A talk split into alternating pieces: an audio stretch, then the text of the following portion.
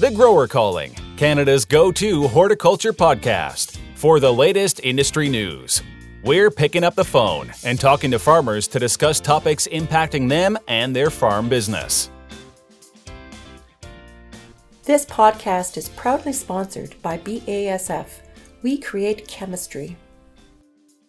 Drones, are they toys or tools? Social media has given lots of publicity to these unmanned aerial vehicles. The images are stunning, and the promises have been over the moon on how they will revolutionize farming. So let's ask potato farmer Kate Vander Zaag from Alliston, Ontario, what her experience has been.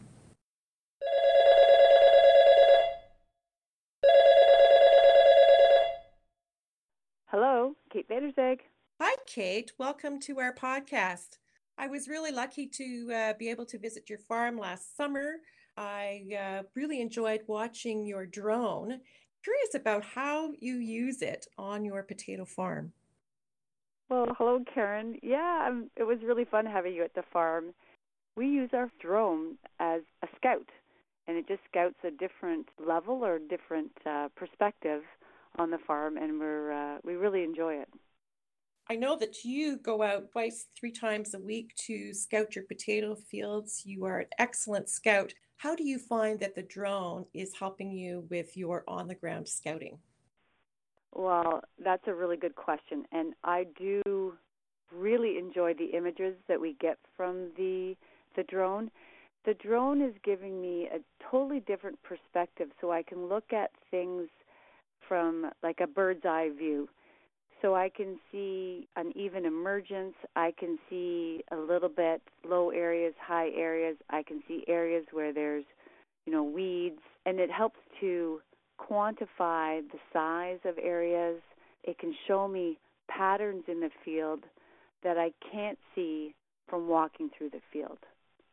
What part of the season do you use the drone? Is it uh, throughout the season or at certain parts of the season? It's throughout the season. And before we would use it after the crop had come up, but I think now we're going to start using it even before, before the crop comes up and to after harvest. And we'll monitor as the crop is emerging, and we won't just do our potatoes. We started flying the wheat fields last year, but this year we're going to be really specific and uh, plan our approach at monitoring the fields throughout their growing seasons.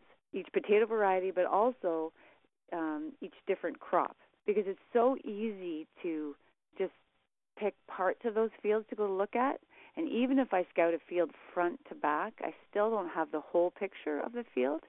And we don't spray those fields as often. So the potatoes, you know, I walk it two to three times a week. Peter sprays it once a week, and the drone was flying it once a week. But the drone is going to start flying it a couple times a week, and if we see an issue, then we'll fly it more often. And the question becomes do you have the drone fly before you go out to uh, scout on the ground? That's again a really good question. And if we see something on the drone, we're going to go out and have a look. If we see something on the ground, we're going to go fly the drone. And so the drone may be flown, uh, you know, two, three times a week to coincide with your field scouting. Absolutely. So, can you give us a bit more detail uh, in terms of what field problems you found and how the, the drone has helped you uh, make in season management decisions? Well, I think that was a really big eye opener for us the first year we got the drone and, and started to fly it. We wished we'd started sooner because we started to see patterns, but it was almost too late to assess what had caused the patterns. So last year we were flying it much sooner, and it was incredible. We saw problems with emergence, and we realized there was a pattern to it, and so it was something to do with the planter. We saw problems with emergence, but they were irregular patterns, and we realized it had something to do with the field. So we went back out to the field and we dug in the field, and we could see that some rows of the planter were planting a little bit deeper than other rows, and one inch makes a huge difference to emergence. And then we noticed in the irregular areas that the planter was going too deep in the really sandy fields, and those potatoes were struggling to get out of the sand. But the drone made it so clear that it was the planter. So then we took the planter into the shop and we realized through examination, and we'd had this planter for a number of years, that it had come to us with manufactured improperly. The shoes were put on backwards, and two of the rows were planting deeper than the rest of the planter. So we changed that for this coming year. And we could only see that early in the season as the crop was emerging, and we saw it every field, and it was specific rows. You mean you had the lower yield? Yep. Yep. And then we did notice we had problems with the pivot.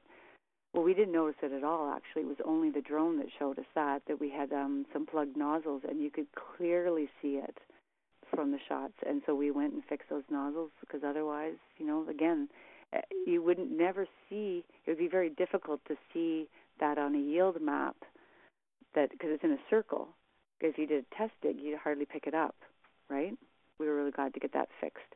And then we could see where you think you know where the low areas are and where water lays and how big of an area that water is laying in. So after a, a storm, you know, we can go out and have a look and say, okay, these are the areas we need to scout more intensely because better potential for late blight. We bought a ditcher, and now we can go out and make a ditch through there to get the water off the field.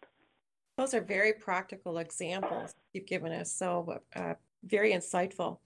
So, how do you plan to work with your drone for the upcoming 2018 season? Well, our drone's going to be busier than ever. it's going to be more extensive. I realize now that um, I kind of want all four seasons. I want to know what's going on before we start to plant. I want to know at planting time. I want to know through the growing season, through harvest, and then even before the snow flies to see if you can already target where you're going to have some troubles for the next year. Because every year is so different and it's so hard to remember what happened last fall.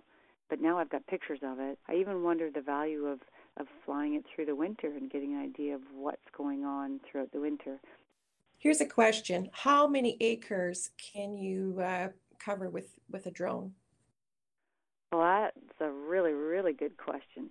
The limitation that we've found with our drone is just more battery power. So you have to make sure you have enough battery power and have extra batteries because you just run out of time. Our little drone is not nearly busy with the acres that we have. We could definitely fly more acres. I would think you could do thousands and thousands of acres with one drone. I just loved your three examples. You've got me convinced. I, I, have to say, I've been a little bit skeptical of these drones because it seems to me that it's been a marketing tool. You see all these gorgeous pictures, but I love the fact that you've, you've given us three incredible examples of what you found and how you've been able to go out and uh, make some corrections. And clearly, that's going to be worth lots of dollars to you. So that's cool. Have a great day. Thank you. You too. Take care. Thanks, Kate. Bye. Bye bye.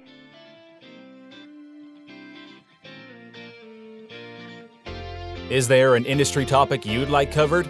Leave a comment, like our podcast, and share on social.